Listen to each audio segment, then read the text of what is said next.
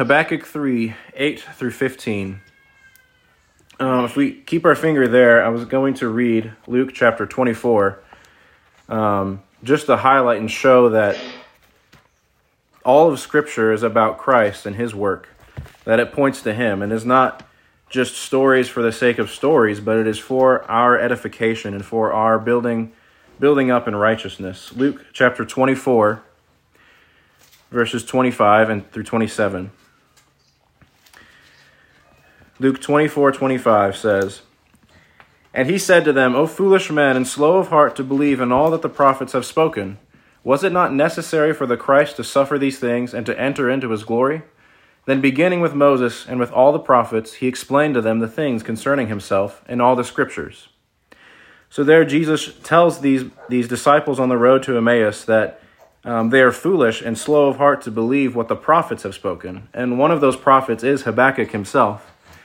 And these prophets spoke about the sufferings of Christ and the glories of Christ.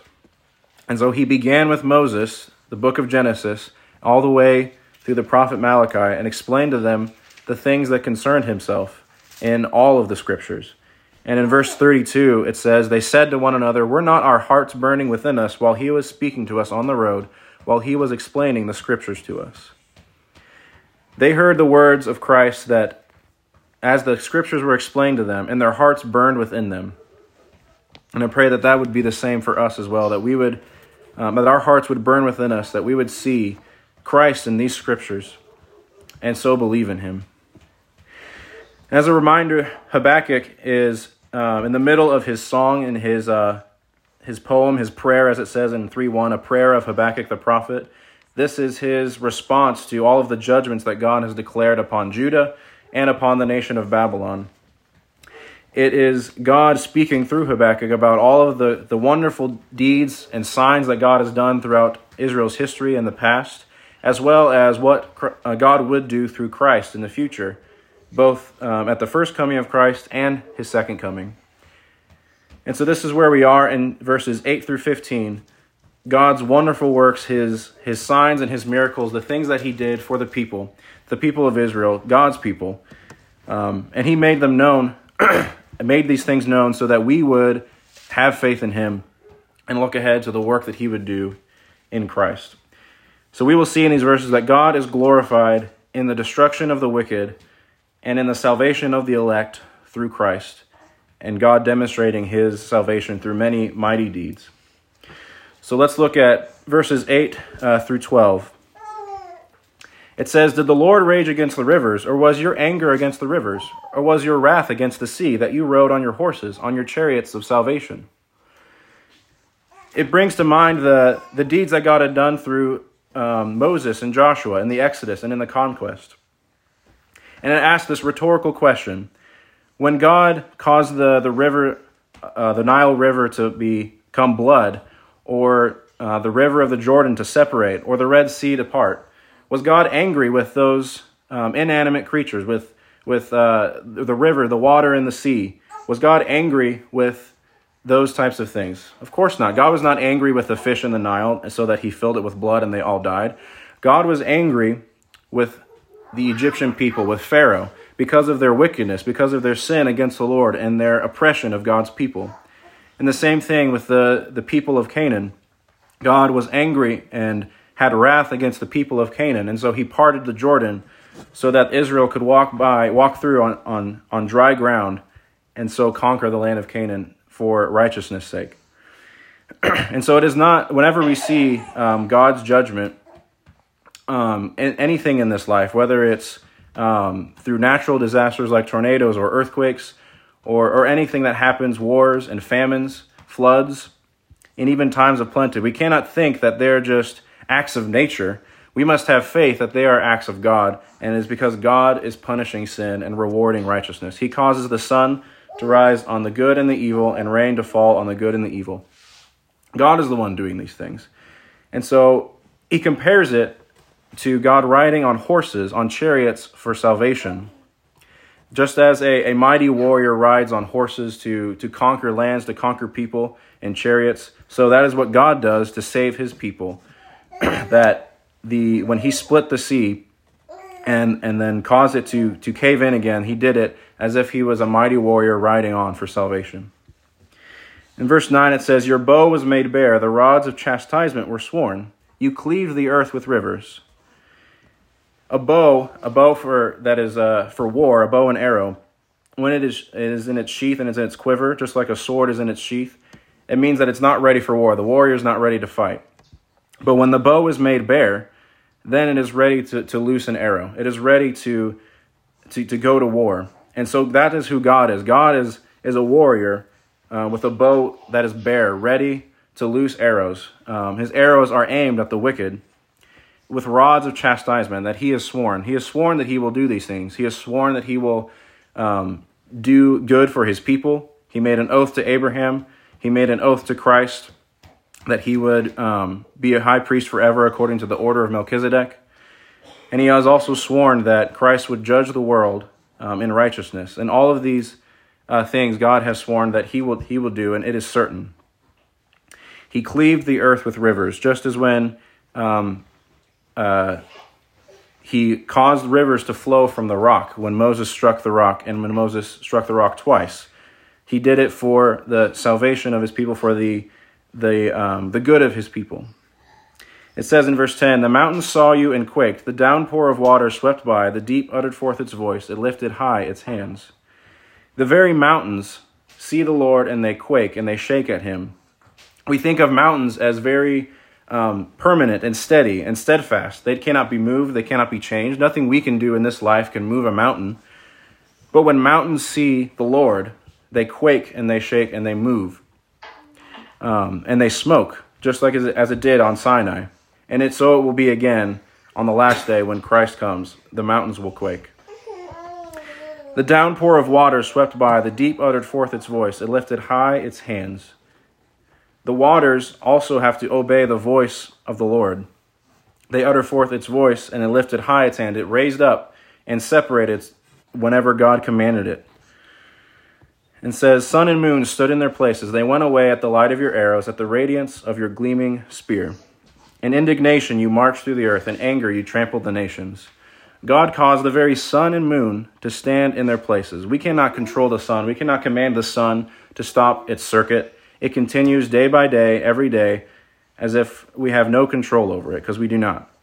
And the same thing with the moon. It waxes and it wanes, and it goes through all of its phases. But the Lord commands even the sun and moon. He's the one who created the sun and moon. And he caused them to stand in their places uh, to show his mighty power and the works that he was doing. His light, the light of his arrows, and the radiance of his gleaming spear are brighter than the brightness of the sun and moon, and they have to obey and submit to him.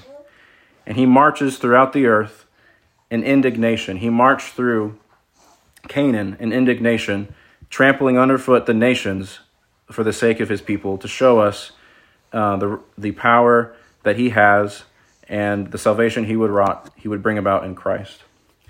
So with these with these verses, let us go back and look at them explicitly in the text that we have in the Old Testament and see all the mighty deeds that God has done, that he um, has wrought to, to display his power. Let's turn to Exodus chapter 7. Here is one of the plagues which we heard about last time that plague and pestilence go before and after the Lord. This is one of the plagues of Egypt. Exodus chapter 7, verse 14.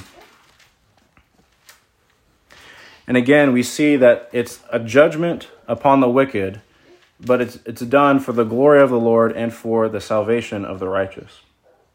Exodus 7 14. Then the Lord said to Moses, Pharaoh's heart is stubborn. He refuses to let the people go. Go to Pharaoh in the morning as he is going out to the water, and station yourself to meet him on the bank of the Nile, and you shall take in your hand the staff that was turned into a serpent. You shall say to him, The Lord, the God of the Hebrews, sent me to you, sent me to you, saying, Let my people go, that they may serve me in the wilderness. But behold, you have not listened until now. Thus says the Lord, By this you shall know that I am the Lord. Behold, I will strike the water that is in the Nile with the staff that is in my hand, and it will be turned to blood. The fish that are in the Nile will die, and the Nile will become foul, and the Egyptians will find difficulty in drinking water from the Nile. Then the Lord said to Moses, Say to Aaron, Take your staff and stretch out your hand over the waters of Egypt, over their rivers, over their streams, and over their pools, and over their all their reservoirs of water, that they may become blood. And there will be blood throughout all the land of Egypt, both in vessels of wood and in vessels of stone. So Moses and Aaron did even as the Lord had commanded, and he lifted up the staff and struck the water that was in the Nile, in the sight of Pharaoh and in the sight of his servants. And all the water that was in the Nile was turned to blood. The fish that were in the Nile died, and the Nile became foul, so that the Egyptians could not drink water from the Nile. And the blood was through all the land of Egypt. So here we see that God is not angry with the rivers. He's not angry with the Nile or the fish and caused them to die, but he's angry with the Egyptians. It says in verse 14 Pharaoh's heart is stubborn. He refuses to let the people go. It is because of Pharaoh's wickedness that God caused a very river to flow with blood. And can you imagine what it would be like to see a river, a big river, a very large river that provides life, and instead it was full of death, full of blood? And that is a, a severe affliction on the people. The Nile River is their life. It is what is what how they live. But God turned it into death for them. And this is his, his righteous judgments. Um, and he did it to show that he was the God of Israel and that he was had power over all of um, Egypt's land. Um, he is not a mere uh, idol, but he is the God of heaven. Um, Exodus chapter 14, and we'll see what God did in the Red Sea. Exodus 14. After the plagues have been finished and the firstborn of Egypt had been killed, they were finally um, able to leave and they plundered Egypt. And then God made Pharaoh's heart stubborn again, hard hearted, so that he would pursue Israel, so that he could show his power and drown them in the sea. Exodus chapter 14 and verse 15. Or sorry, verse 13. Exodus 14, 13. But Moses said to the people, Do not fear, stand by and see the salvation of the Lord, which he will accomplish for you today. For the Egyptians whom you have seen today, you will never see them again forever. The Lord will fight for you while you keep silent. Then the Lord said to Moses, Why are you crying out to me? Tell the sons of Israel to go forward. As for you, lift up your staff and stretch out your hand over the sea and divide it, and the sons of Israel shall go through the midst of the sea on dry land. As for me, behold, I will harden the hearts of the Egyptians, so that they will go in after them, and I will be honored through Pharaoh and all his army, through his chariots and his horsemen. Then the Egyptians will know that I am the Lord when I am honored through Pharaoh, through his chariots and his horsemen. The angel of God, who had been going before the camp of Israel, moved and went behind them, and the pillar of cloud moved from before them and stood behind them. So it came between the camp of Egypt and the camp of Israel, and there was the cloud along with the darkness, yet it gave light at night. Thus the one did not come near the other all night. Then Moses stretched out his hand over the sea, and the Lord swept the sea back by a strong east wind all night, and turned the sea into dry land. So the waters were divided. The sons of Israel went through the midst of the sea on dry land, and the waters were like a wall to them on their right hand and on their left. Then the Egyptians took up the pursuit, and all Pharaoh's horses, his chariots, and his horsemen went in after them into the midst of the sea. At the morning watch, the Lord looked down on the army of the Egyptians through the pillar of fire and cloud, and brought the army of the Egyptians into confusion. He caused their chariot wheels to swerve, and he made them drive with difficulty. So the Egyptians said, Let us flee from Israel, for the Lord is fighting for them against the Egyptians. Then the Lord said to Moses, Stretch out your hand over the sea, so that the waters may come back over the Egyptians, over their chariots and their horsemen. So Moses stretched out his hand over the sea, and the sea returned to its normal state at daybreak, while the Egyptians were fleeing right into it. Then the Lord overthrew the Egyptians in the midst of the sea. The waters returned and covered the chariots and the horsemen, even Pharaoh's entire army that had gone into the sea after them. Not even one of them remained. But the sons of Israel walked on dry land through the midst of the sea, and the waters were like a wall to them on their right hand and on their left. Thus the Lord saved Israel that day from the hand of the Egyptians, and Israel saw the Egyptians dead on the seashore. When Israel saw the great power which the Lord had used against the Egyptians, the people feared the Lord, and they believed in the Lord and in his servant Moses. God says that he will be honored through the destruction of Pharaoh, um, that he will be honored through Pharaoh. The Egyptians will know that he is the Lord. He is the one who rules heaven and earth, who saves his people. They have chariots and horsemen, but God's chariots and God's horsemen are stronger. They had chariots and horsemen to chase and oppress the people of God, but God had his chariots and his horsemen that rode over the sea and trampled the Egyptians under the sea, and they were dead on the seashore. And what is the result? The result is that the sons of Israel saw the Egyptians dead on the seashore, and they saw the great power of the Lord. And this is the same thing that we must have. We must see the great power that the Lord has used against wicked people, and we must fear him as they feared him. And they believed in the Lord and his servant Moses. We must have that same uh, faith and believe that God uh, will destroy the wicked and will save his people. Exodus chapter 17, after they have uh, left and are entering into the wilderness, we see that God brings another miracle, another sign through the rock. And we know from 1 Corinthians 10 that the rock is Christ. Exodus 17, verse 1. Then all the congregation of the sons of Israel journeyed by stages from the wilderness of Sin, according to the command of the Lord, and camped at Rephidim, and there was no water for the people to drink. Therefore the people quarreled with Moses and said, Give us water that we may drink. And Moses said to them, Why do you quarrel with me? Why do you test the Lord? But the people thirsted there for water, and they grumbled against Moses and said, Why now have you brought us up from Egypt to kill us and our children and our livestock with thirst? So Moses cried out to the Lord, saying, What shall I do to this people? A little more, and they will stone me. Then the Lord said to Moses, Pass before the people, and take with you some of the elders of Israel, and take in your hand your staff with which you struck the Nile, and go. Behold, I will stand before you there on the rock at Horeb, and you shall strike the rock, and water shall, will come out of it, that the people may drink. And Moses did so in the sight of the elders of, of Israel. He named the place Massah and Meribah because of the quarrel of the sons of Israel, and because they tested the Lord, saying, Is the Lord among us or not? So there, God provides water for his thirsty people though they are quarreling and they are testing the Lord, he still brings um, the water out to show his power and to judge them as well. Um, he uses this to testify against them in and later on. But it shows his power that he can provide uh, water from a, rock, a rock. He can take water and dry it up into gr- dry ground, and he can take dry rocks and turn them into water. He is the one who controls all of creation, and he does it to glorify himself for his power. Uh, and once more, Psalm 78.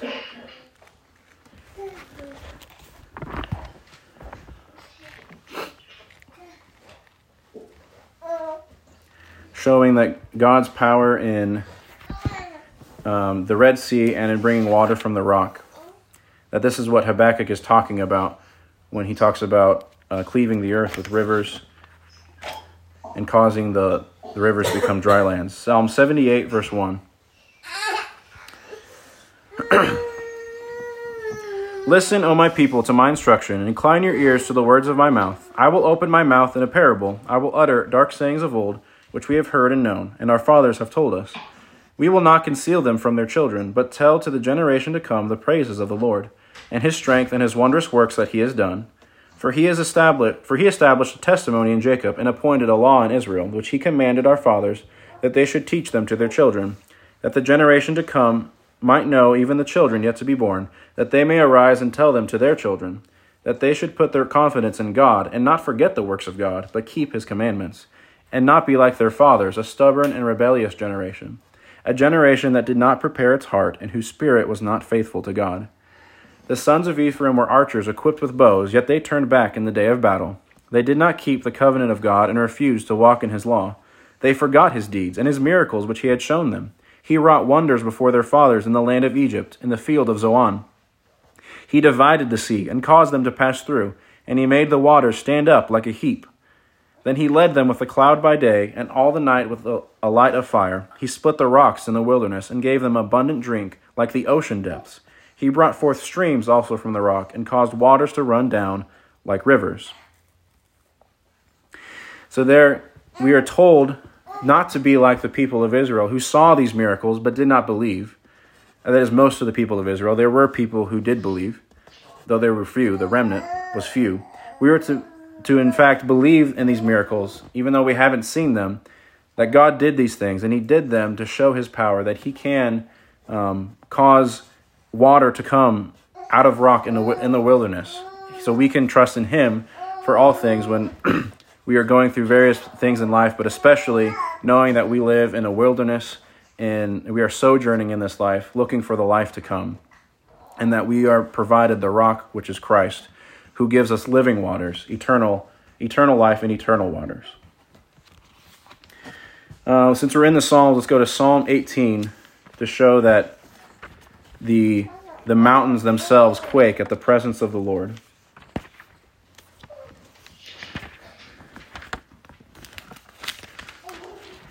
Psalm chapter 18,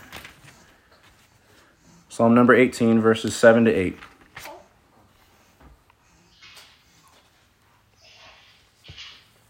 Psalm 18:7 Then the earth shook and quaked, and the foundations of the mountains were trembling, and were shaken because he was angry.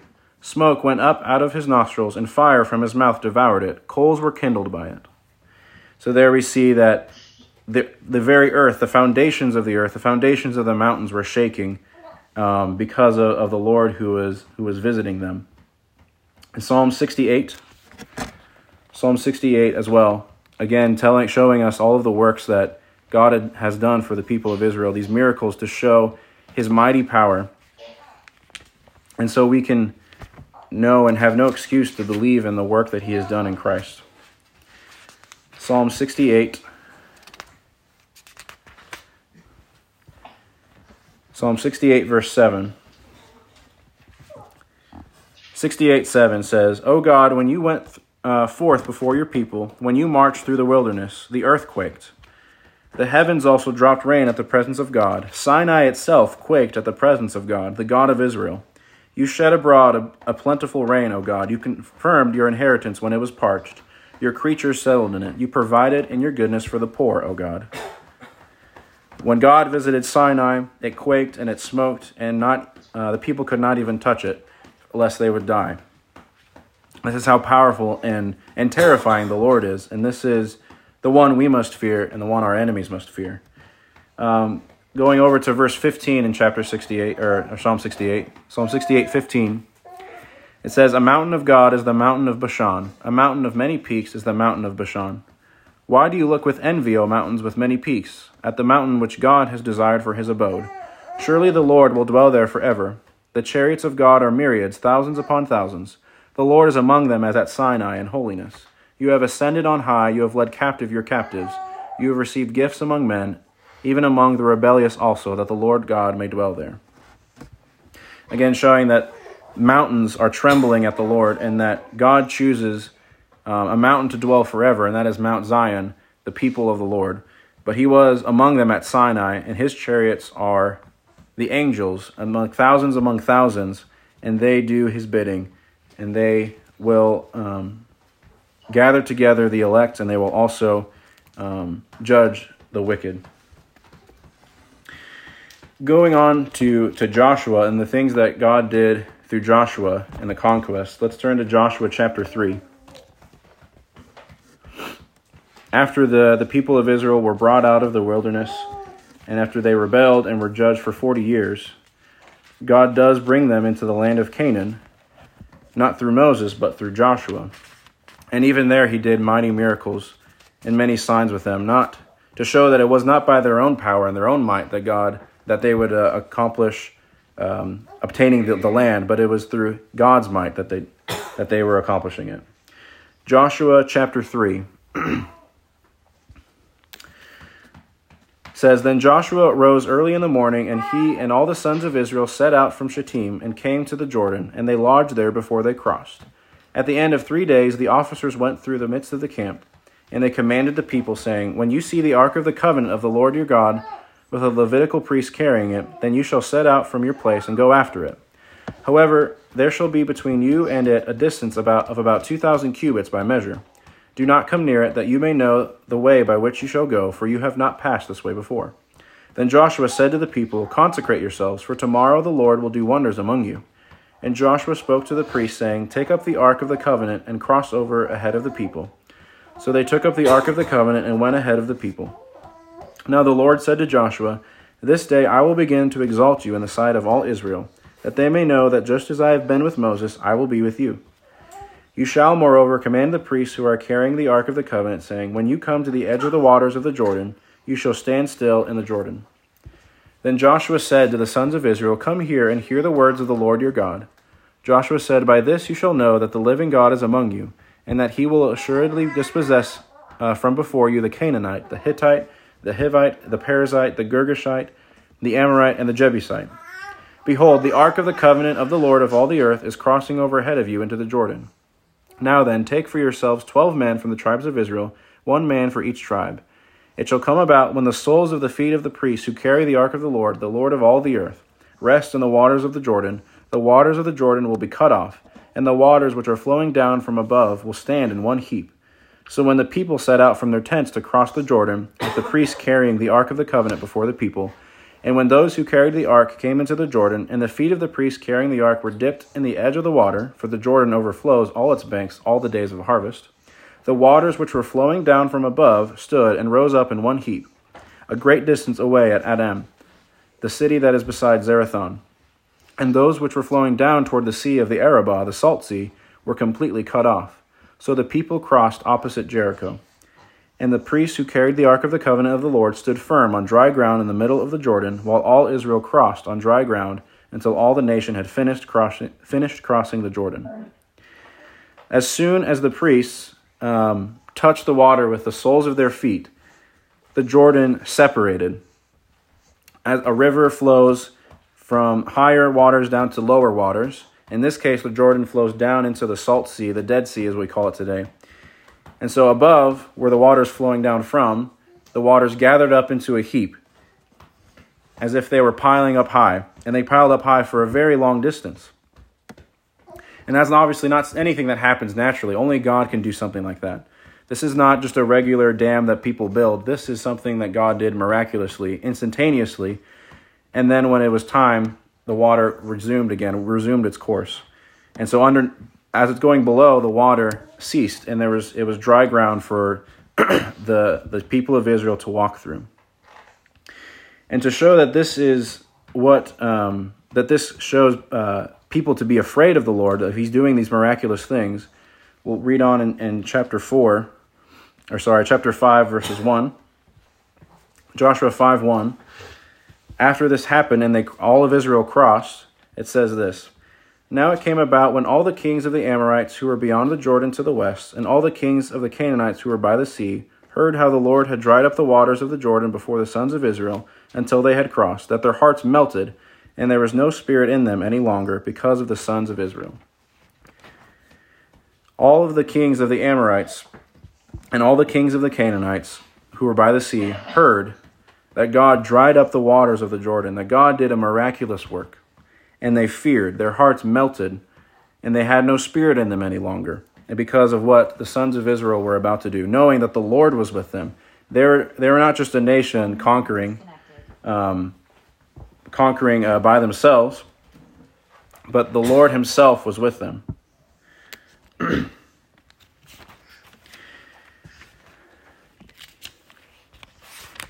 Let's move on to Joshua chapter 10. Uh, going on to Joshua 10 to show what, what Habakkuk is talking about with the sun standing still. This is while they are in the land of Canaan and they're conquering and they're going to war. They had made a covenant with the Gibeonites, and then the Gibeonites are being attacked, and so they ask Joshua to come to their rescue.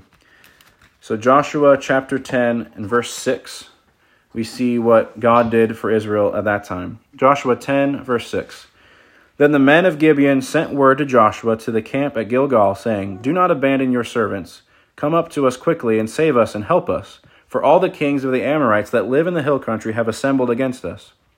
So Joshua went up from Gilgal, he and all the people of war with him, and all the valiant warriors. The Lord said to Joshua, Do not fear them, for I have given them into your hands. Not one of them shall stand before you.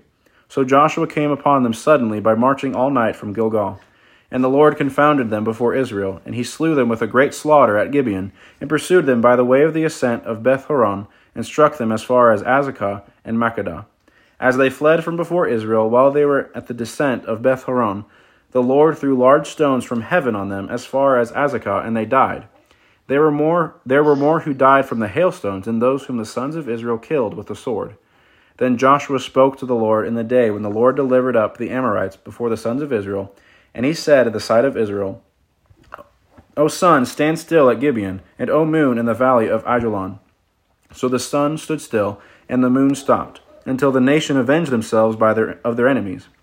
Is it not written in the book of Jashar? And the sun stopped in the middle of the sky, and did not hasten to go down for about a whole day. There was no day like that before it, or after it, when the Lord listened to the voice of a man, for the Lord fought for Israel. Then Joshua and all Israel with him turned, returned to the camp to Gilgal. So here we see that in a battle, God causes the sun and the moon to stand still until the nation avenged themselves on their enemies. He did it until the full vengeance was taken out upon the enemies of the Lord. That is why he caused the sun and moon to stand still. The very creation that he created that changes every single day, he caused to stand still. And there was no, uh, no other day like it. The sun stopped in the middle of the sky for a whole day, and it stayed there so that God could rain his hailstones on those um, people who were fighting against his people. Again, to show his power that he is the one uh, judging uh, before his people. They trampled the nations when they conquered the land of Canaan, and this is what God did. He did it for them. He's the one who went before them. It was nothing that hap- that came from them that gave them the strength to do it, but it was the Lord who was fighting for them. Um, returning to Habakkuk chapter 3, we'll move on to the next verses.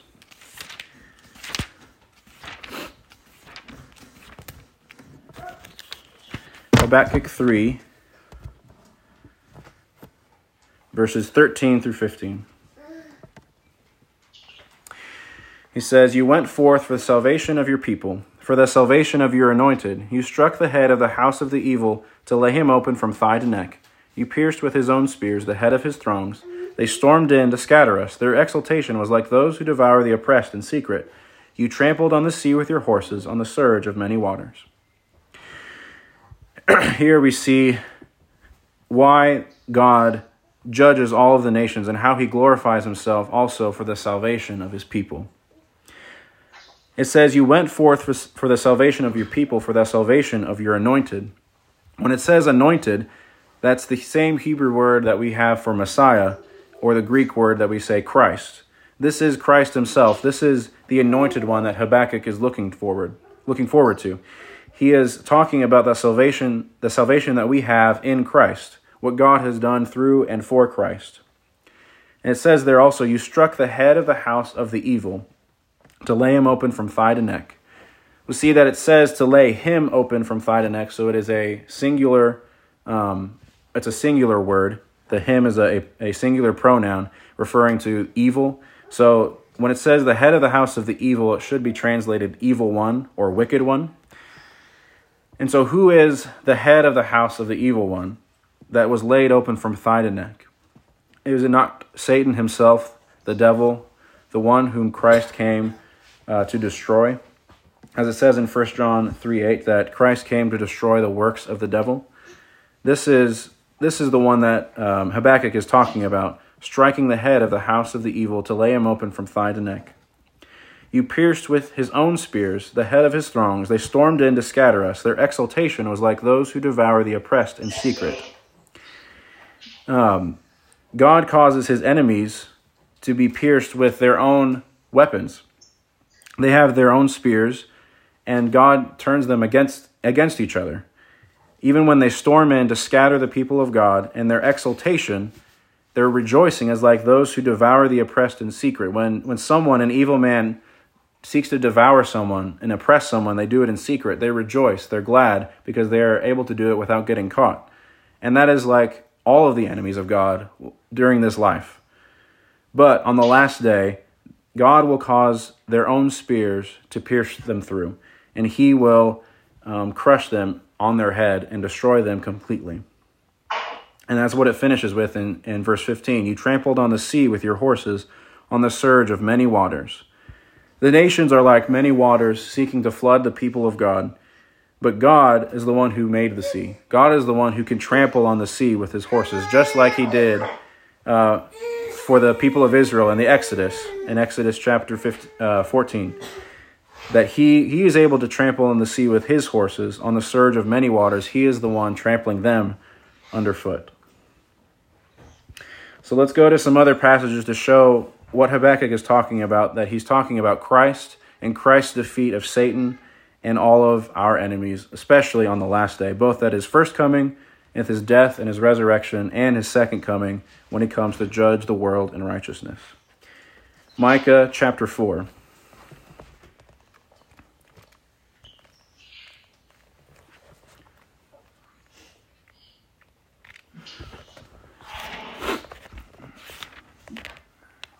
Micah chapter 4, verse 13.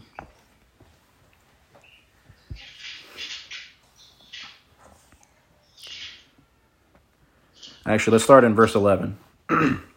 Micah 4:11. And now many nations have been assembled against you who say, "Let her be polluted, and let your eyes gloat over Zion." But they do not know the thoughts of the Lord, and they do not understand his purpose, for he has gathered them like sheaves to the threshing floor. Arise and thresh, daughter of Zion, for your horn I will make iron, and your hoofs I will make bronze, that you may pulverize many peoples, that you may devote to the Lord their unjust gain, and their wealth to the Lord of all the earth. The, the wicked nations, especially on the last day when Christ will return, they assemble against Zion, the people of God. That is, even us today, uh, as Christians, many nations gather around Christians to persecute them.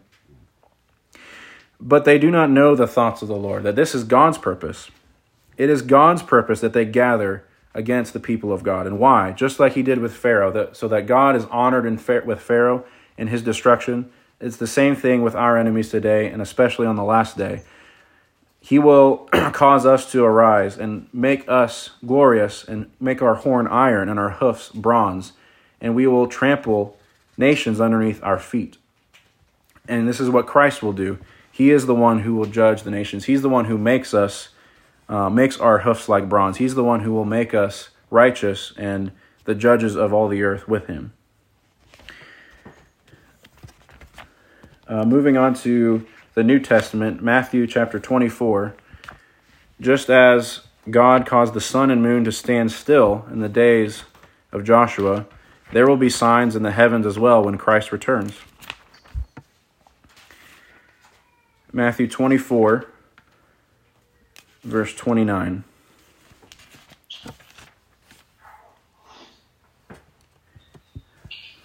Matthew 24, 29, Jesus says, But immediately after the tribulation of those days, the sun will be darkened, and the moon will not give its light, and the stars will fall from the sky, and the powers of the heavens will be shaken. And then the sign of the Son of Man will appear in the sky, and then all the tribes of the earth will mourn. And they will see the Son of Man coming on the clouds of the sky with power and great glory. And he will send forth his angels with a great trumpet, and they will gather together his elect from the four winds, from one end of the sky to the other. Just as in the days of Joshua, God causes the, the different things in creation, like the sun and moon, to display his power, so he will do it again on the day that Christ returns to show that his Son, his only begotten Son, will come to conquer the world. And moving on to Revelation to show that this is that this trampling of the nations will happen on the last day when all things will be accomplished. Revelation 19 shows that this will be accomplished in Christ. This is the anointed one that God went for for salvation. This is the Christ that God went for salvation. Revelation 19, verse 11. Revelation 19:11 And I saw heaven open and behold a white horse and he who sat on it is called faithful and true and in righteousness he judges and wages war his eyes are a flame of fire, and on his head are many diadems, and he has a name written on him which no one knows except himself. He is clothed with a robe dipped in blood, and his name is called the Word of God. And the armies which are in heaven, clothed in fine linen, white and clean, were following him on white horses. From his mouth comes a sharp sword, so that with it he may strike down the nations, and he will rule them with a rod of iron. And he treads the winepress of the fierce wrath of God, the Almighty. And on his robe and on his thigh he has a name written King of Kings and Lord of Lords. Then I saw an angel standing in the sun, and he cried out with a loud voice, saying to all the birds which fly in mid heaven, Come, assemble for the great supper of God, so that you may eat the flesh of kings, and the flesh of commanders, and the flesh of mighty men, and the flesh of horses, and of those who sit on them, and the flesh of all men, both free men and slaves, and small and great. And I saw the beast and the kings of the earth and their armies assembled to make war against him who sat on the horse and against his army. And the beast was seized, and with him the false prophet who performed the signs in his presence, by which he deceived those who had received the mark of the beast, and those who worshipped his image. These two were thrown alive into the lake of fire which burns with brimstone, and the rest were killed with the sword which came from the mouth of him who sat on the horse, and all the birds were filled with their flesh.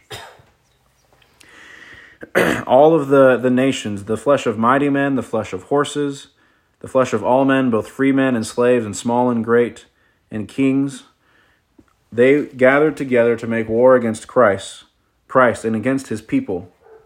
Who is the army of Christ except his people, the ones whom he has saved? They were gathered against him.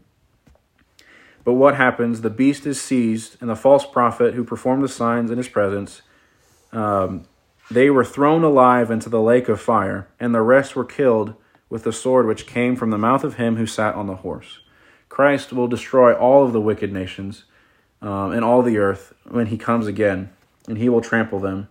He will take the head of the house of the evil one, the beast, and the false prophet, and he will pierce them with their own spears and judge them.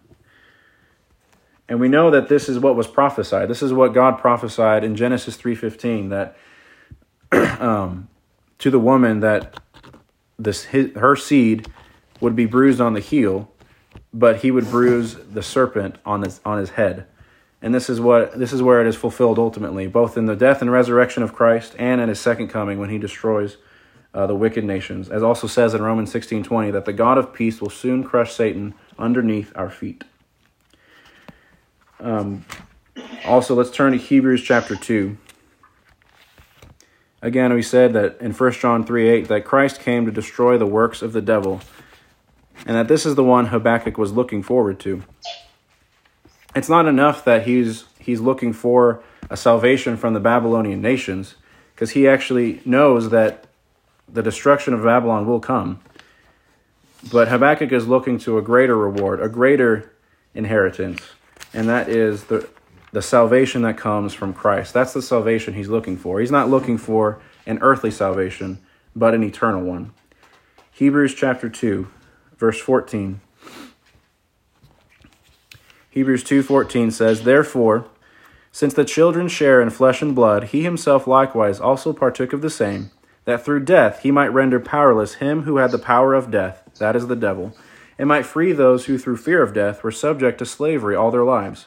For assuredly he does not give help to angels, but he gives help to the descendant of Abraham.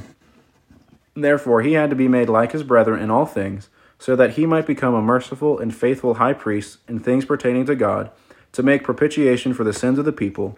For since he himself was tempted in that which he has suffered, he is able to come to the aid of those who are tempted. It says in verse 14 that he came to render powerless him who had the power of death, that is the devil. The devil has the power of death because he tempted Adam and Eve to sin, and the wages of sin is death, Romans 6:23. The devil is the one who had power over death. This is his sting, what he has, uh, his greatest weapon. But how did Christ defeat him? And says also in verse 14 that through death he might render powerless him who had the power of death. It is by Satan's very instrument, death, that Christ defeats him, that Christ crushes his head. Satan crushed or, or bruised Christ's heel but through that, through that bruising of the heel, Christ's heel bruised the head of Satan and crushed him. And through that, he frees those who, through fear of death, were subject to slavery all their lives. And who does he do this for? He does it for the descendant of Abraham, not for angels, not for the wicked men, but for the descendant of Abraham, his elect. And that is the case throughout all of Scripture. That's what happened in, in the Exodus with the Red Sea and in the conquest of Canaan. That God saved his people, but he also judged the wicked. And we'll finish with Revelation 15 that this is God's purpose throughout um, all, all ages that his people would be saved, that they would have faith in Christ, and that they would be made new, especially on, on the last day and when they inherit the new heavens and new earth.